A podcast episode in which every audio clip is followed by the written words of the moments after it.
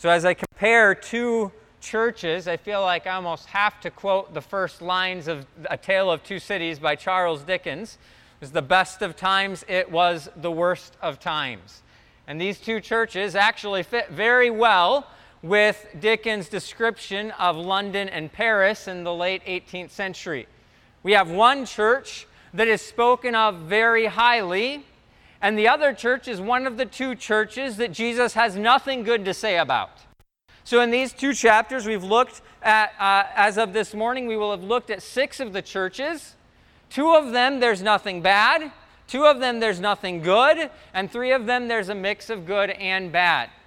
And here, we're going to contrast these two. One, there's nothing bad said about the church of Smyrna. And on the other hand, there's nothing good said about the church at Laodicea. Laodicea, as a name, can often be a metaphor for a church that just does nothing. Let's open our texts this morning as we compare and contrast these two churches, which are separated in situation, but are also similar in where their hope can be found.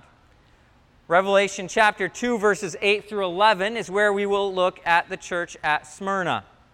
To the angel of the church in Smyrna, write the words of the first and last who died and came to life. I know your tribulation and your poverty, but you are rich. And the slander of those who say that they are Jews and are not, but are a synagogue of Satan. Do not fear what you are about to suffer. Behold, the devil is about to throw some of you into prison that you may be tested. For ten days you will have tribulation. Be faithful unto death, and I will give you the crown of life.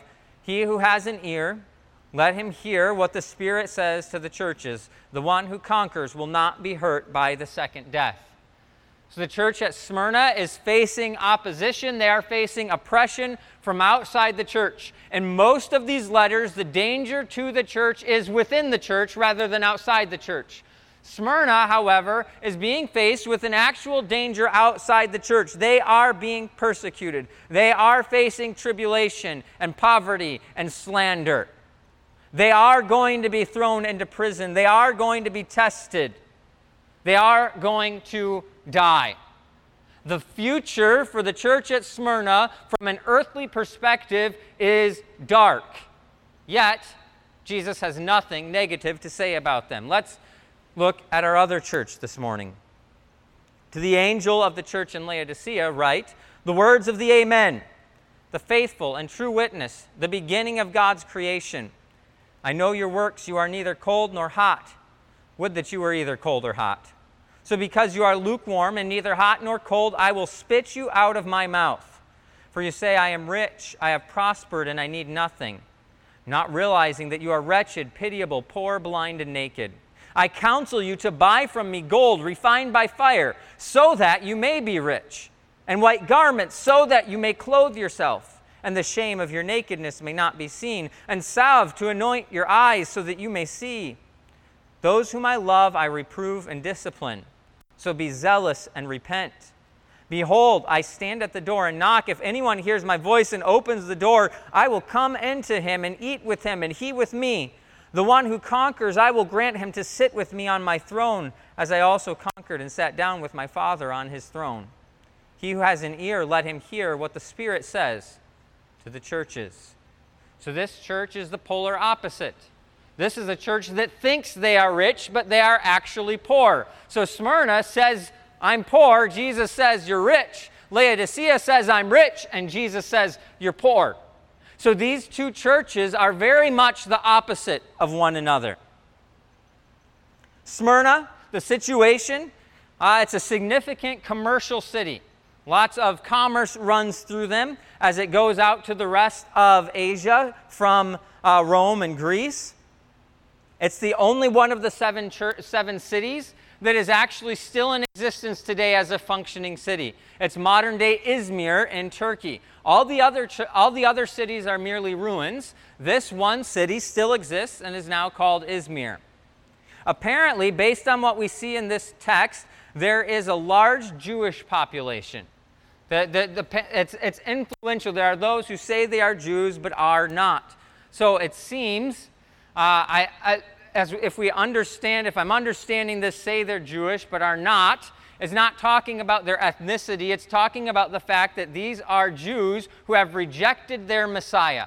So they are unfaithful Jews who are oppressing the church, very similar to the opposition that Paul faced all throughout his missionary journeys in Asia Minor. But the fact that he mentions them as those who say they are Jews, it's unlikely that these are, are uh, Asian uh, people from Asia Minor, that they are people from Smyrna who are Gentiles but are trying to pretend that they're Jews. That's an unlikely interpretation of that language. More likely, they are Jews who are not functioning as they ought. It also seems that there was some influence on the imperial, from the imperial cult. We've talked about the imperial cult several times. That's just the idea that Caesar didn't just want to be king, Caesar wanted to be worshiped. And one of the reasons Christians were persecuted so often was that they would not worship Caesar. They would not call Caesar God. There was some influence of that way of thinking in Smyrna. Laodicea on the other hand, is a very wealthy city. It has three primary industries. The first industry is banking. It was kind of like the Switzerland of the region. All the banking came through Laodicea. So you can imagine they would be a, a wealthy city um, because everyone who works in banking is loaded, right, Ryan? Uh, but uh, uh, they were bankers. So there's a lot of commerce coming through the city. On the other hand, uh, in addition to banking, they had sheep. And those sheep were special, unique kind of sheep that produced a rich black wool. It was something that, that you couldn't get from any sheep in any other place. You couldn't just transplant them. In fact, there's a lot of belief that it's the water in the region that allows these sheep to have their unique, uh, their unique, uh, it's not fur, wool, that's the word I'm thinking of, have their unique wool coats that were very valuable. And so, if you have the market cornered on a very valuable product, you're also going to be wealthy in that sense. In addition to that, the, the mineral waters in the area were able to be used to produce an eye salve. This eye salve was called Phrygian powder. It was something when someone had diseases of the eyes, this powder was sought after as a medical treatment for this disease. And so, again, they have the market cornered on this industry, three distinct industries that all work together to make the city of Laodicea a very wealthy city and the people in Laodicea very wealthy. In addition to that, it seems like there's not a lot of persecution happening in Laodicea because we get no sense that the church is living in a prosperous city while not prospering. It seems that the church in Laodicea was able to just fit right in with the culture, and they were not facing oppression. There's no mention of oppression in this text. A part of that, undoubtedly, is because the church at Laodicea wasn't a great church. It's easy to fit in when you don't try and stand against the pressures of culture. Another unique characteristic of Laodicea that comes into play in this text is that there was no water supply in the city.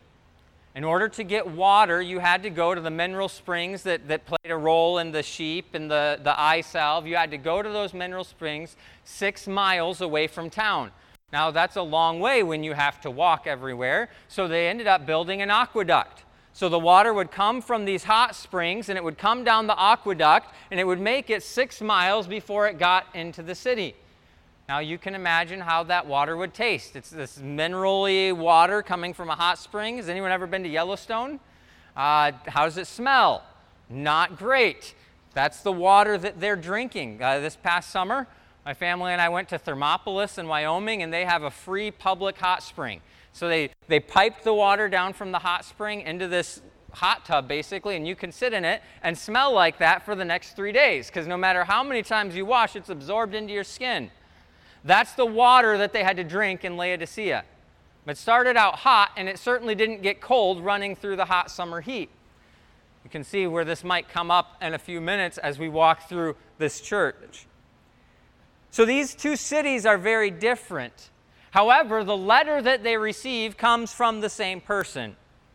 The church at Smyrna receives a letter from Jesus, and he describes himself in this way to the angel of the church in Smyrna, write the words of the first and the last who died and came to life. Jesus gives himself two titles. Again, these titles, as in all of these letters, are relevant to the instruction. Jesus is the first and last. The warning to the church at Smyrna is that they're going to face oppression. They're going to face persecution. They're going to be thrown into jail. Some of them are going to die. They are going to be slandered. Yet Jesus, to start with, says, I am the first and the last. The slander ends, Jesus does not end. The opposition the church at Smyrna would face would come to an end, but Jesus, who is the Alpha and Omega, the beginning and the end, the first and the last, he exists beyond any persecution that they're going to face. It's important to settle that in their mind. Not only that, he is the one who died and came to life, the complete opposite of every other person that lived. Everyone else lives and then dies. Jesus dies and then comes to life. And so, what a comfort that would be to a church that Jesus is about to say, Some of you are going to die. Well, who's telling them some of you are going to die? The one who already did die and then came to life afterwards. And so, Jesus' character grounds the message to Smyrna. The persecuted church must be reminded that there is security to be found in Christ, no matter how brutal or how long lasting persecution is. Even if it ends in death, if you are being persecuted for Christ's sake, you are being persecuted for someone who lasts longer than persecution, has already conquered death in the grave. And the church at Smyrna is reminded of this. But the same Jesus writes to the church at Laodicea. Verse 14 of chapter 3. To the angel of the church at Laodicea, write the words of the Amen. It's settled. The faithful and true witness the beginning of God's creation. So, in the titles given to the church at Laodicea, there's an emphasis on the fact that Jesus is trustworthy. He is the Amen, the so be it. It is settled. But He is faithful and true as well. He is someone who can be trusted. He is someone who can be relied upon. What a contrast to the church at Laodicea, which just blends into the culture around them. They're lukewarm the same temperature any glass of water will be if you sit it on your table for a day. They just blend in, they become like the culture surrounding them. He is also called the beginning of God's creation. This calls to mind the, the hymn of Colossians chapter 1. He has preeminence. He is the firstborn of all creation. He is above creation. All creation descends from him, has their existence from him. John chapter 1, He is the Word. Without Him, there is nothing that is. And so, in writing to the church at Laodicea, Jesus reminds them that He is reliable even though they are not. He reminds them that He is preeminent, that He has first place, even though, think, even though they think that they have first place. They think that they're the ones who are preeminent. And so Jesus has a message to them. The same Jesus in both places, different churches, the same Lord, and the exact opposite problem. Verse number 9 of chapter 2. In Smyrna, the problem is tribulation and poverty. How comforting, though, that Jesus starts saying, I know your tribulation and poverty. Jesus is not caught surprised by their tribulation and poverty. He knows he, he is able, the first and the last, the one who died and rose again, is aware of the suffering that they are experiencing. I know your tribulation. I know your poverty, but you are actually rich. I know the slander of those that say that they are Jews but are not, but are a synagogue of Satan. So the church at Smyrna suffers tribulation, poverty, slander. Now, if you are a follower of Christ in the culture at that time, you're going to be put out from everyone around you. You're going to be cut off. And so, as we've seen in other texts, this would go over into the field of your career. You would not have career opportunities because you're one of those Christians. The Romans would call you an atheist because you would not worship Caesar as God. You, they would call the Christians atheists. They won't worship the God we tell them to, so they must not worship God. You'd be separated from the guilds that allowed you to make a living. You would be separated from your families, which you could rely on at other times. And so the result of this, and particularly in Smyrna apparently, is tribulation, poverty, and slander. They experience this at the hands of those who say that they are Jews, but are not.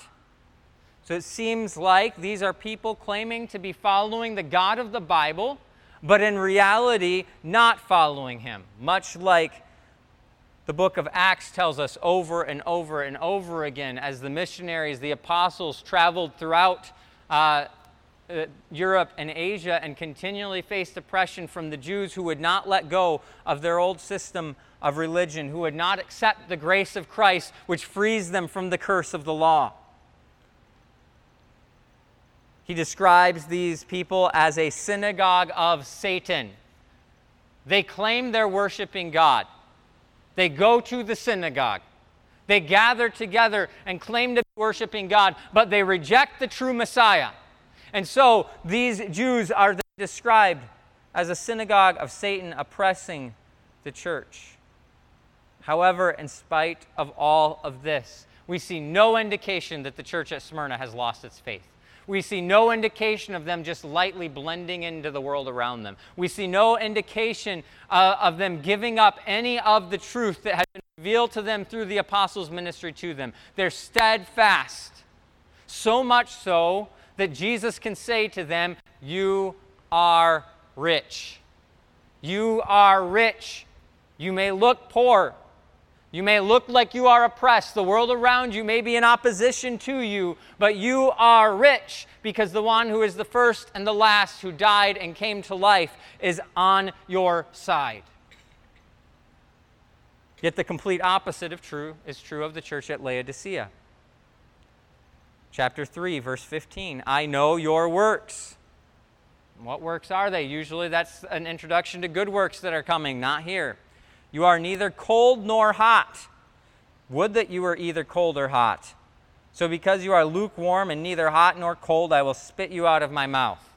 For I say, I am rich, I have prospered. For you say, you say, I am rich, I have prospered, and I need nothing, not realizing that you are wretched, pitiable, poor, blind, and naked. The Laodiceans could not have been more different than the church at Smyrna.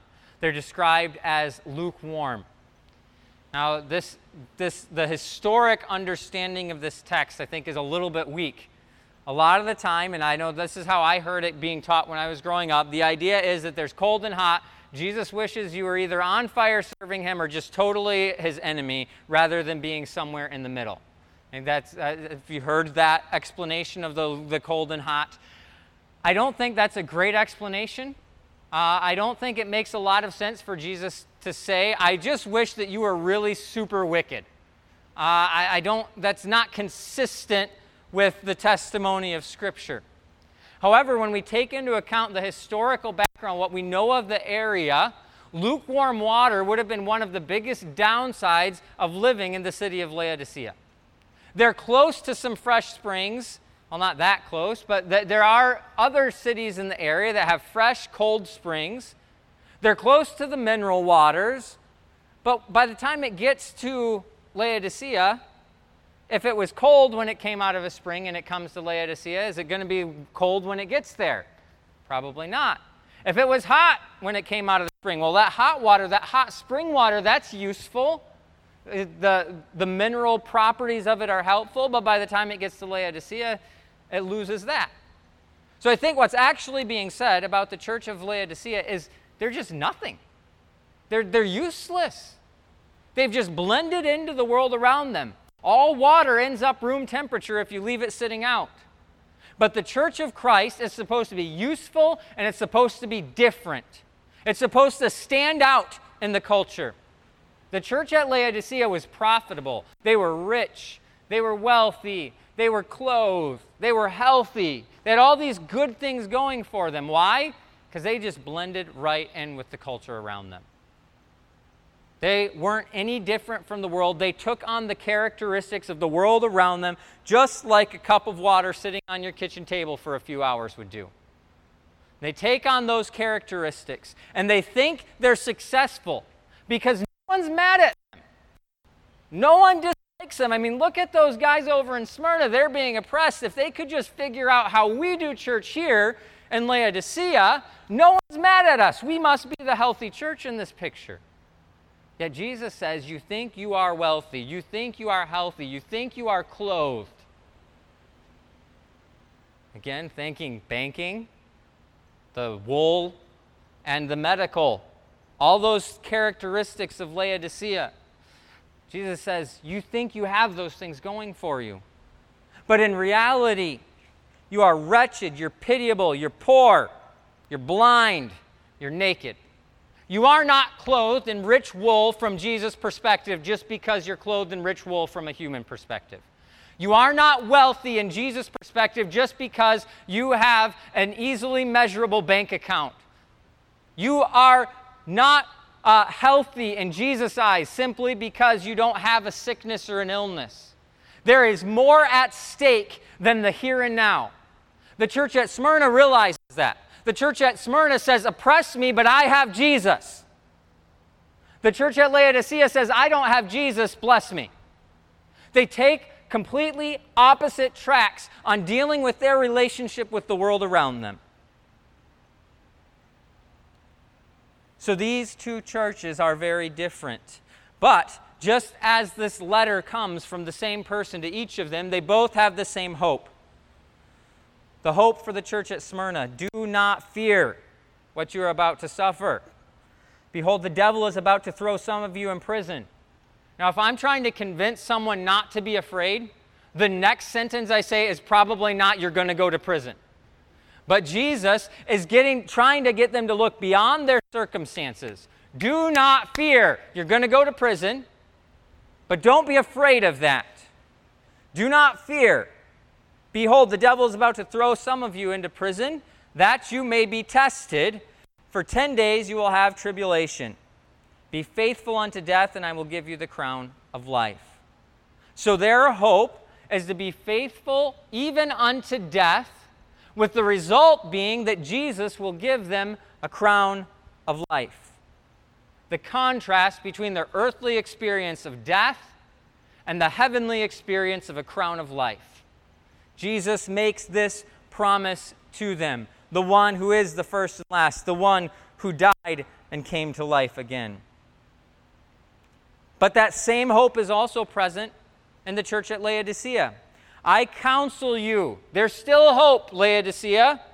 Here's how you must respond I counsel you to buy from me gold refined by fire, so that you may be rich, white garments, so that you may clothe yourselves, and the shame of your nakedness may not be seen, and salve to anoint your eyes, so that you may see.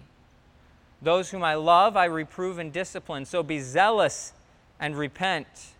Behold, I stand at the door and knock. If anyone hears my voice and opens the door, I will come into him and eat with him, and he with me.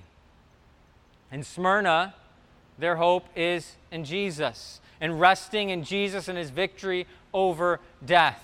And Laodicea, their hope is also found in Jesus, saying, Stop looking at the Laodicean markets for things to make you wealthy. Instead, buy from me.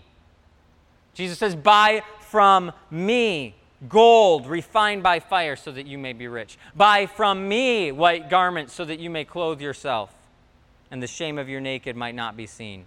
Buy from me salve to anoint your eyes so that you may see.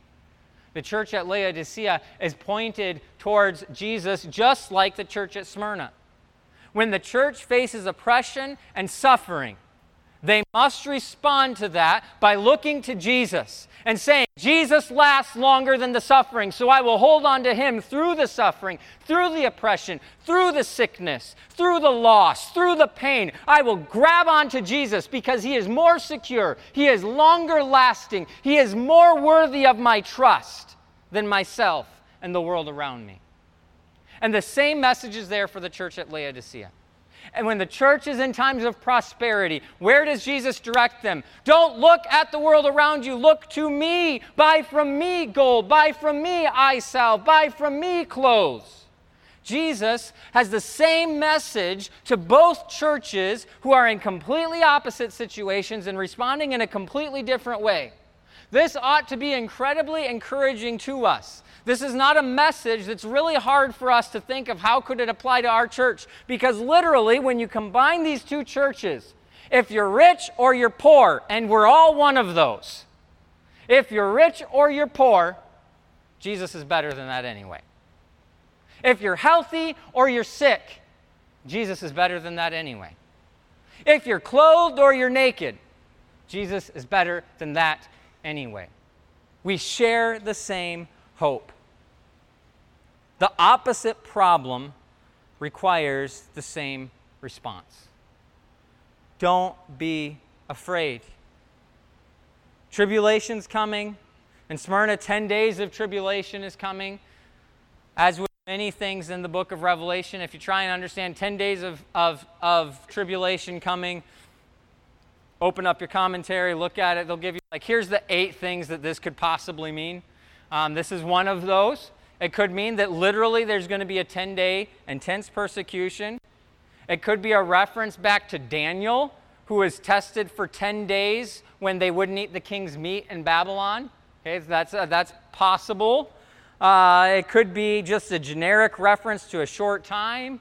It could be uh, a contrast between the shortness of life on the earth versus eternity in heaven. I, I don't know. I, I can't really stake my flag in any one of those, but the message is clear. Tribulation doesn't last as long as Jesus lasts. Tribulation ends before Jesus ends. So don't be afraid. Don't be afraid. Look to Jesus for true meaning. So we have two very different churches and two very different situations who need to look to the same place for their hope. And the end result is a similar result. Because the very end of the letter to the church at Smyrna says, Do not fear what you're about to suffer. Behold, the devil is about to throw some of you into prison that you may be tested. For 10 days you will have re- tribulation. Be faithful unto death, and I will, then I will give you the crown of life. So, what happens if the church at Smyrna is faithful? If the church in Smyrna looks to Jesus when they are oppressed? there will be a crown. There will be a crown of life. How about the church at Laodicea? The one who conquers, I will grant him to sit with me on my throne, as I also conquered and sat down with my Father on his throne. He who has an ear, let him hear what the Spirit says to the churches. So, the church at Laodicea, what's the, what's the promise for them? They will sit on a throne. Smyrna, you get a crown. Laodicea, you sit on a throne. Again, very similar results.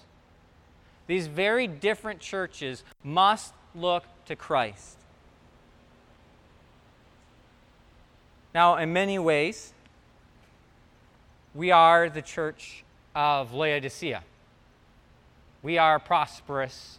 We live in America. We live in an advanced society. The poorest among us among us is better off than most people 100 years ago. So, in many ways, we are in one. We live in a nation that, for the most part, I'm sure we can all disagree some on this and, and uh, have some resistance. For the most part, our nation gives freedom of religion. Uh, we're not too concerned about that changing in the short term future. Some maybe are more concerned than others, but either way, we're, we, we've got it pretty good. Yet, individually, some of us might be feeling like Smyrna. Some of us might be feeling pretty miserable today. Maybe there's a relationship that's strained in your life. Maybe there's physical illness that you're experiencing this morning. Maybe it's just really stinking hot in here. We're all going to feel a little bit of each of these. But what's so encouraging, and I never would have preached these two messages together if we hadn't had to cancel a service because of a snowstorm, which seems kind of odd to mor- this morning. Yet, I was so grateful as I did that and was trying to figure out how am I going to get through seven churches because I can't just add another week to the end of the series. I was so grateful that the Lord used that to show look, these two churches are the exact opposite. These two churches should be looked at together because all of our lives we're going to be somewhere in this spectrum. All of our lives we're going to have a little Laodicea going on, we're going to have a little Smyrna going on.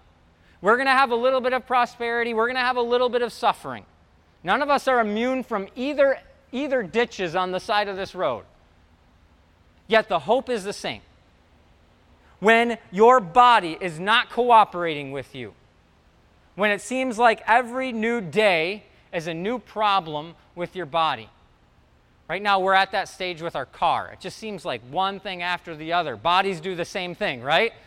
Over time, it gets a few too many miles on it, and this organ goes, and that organ goes, and this thing, you don't even know what's wrong. It just feels miserable all the time. That happens. Yet in that time, where's our hope? That kind of Smyrna time, where's our hope? It's in Jesus. Some of us are going to get to points where we get promotions at work, where suddenly the, the financial concerns we may have had at one time are alleviated. We don't have to worry about that. The, the difference between being the person who always opens their, their uh, banking app on their phone to check their balance before buying groceries and the person who just buys groceries, we've all probably been on both sides of that. And it's much more pleasant to be on the side where you don't have to think about it. Yet, in either case, where is our hope? When there is prosperity, we must look to Christ. When there is suffering, we must look to Christ. There is no exception in our life where Jesus is less valuable than something else. There is no point in our life when there is something that is of greater value than Jesus, whether it's prosperity or suffering. Jesus is over all. He is the first and the last. He is the one who died and came to life. He is the Amen. He is the faithful and true. Hold on to Jesus. Grab onto him. He is where meaning comes from. He is where hope comes from. That even when this body dies, it can be raised again with him.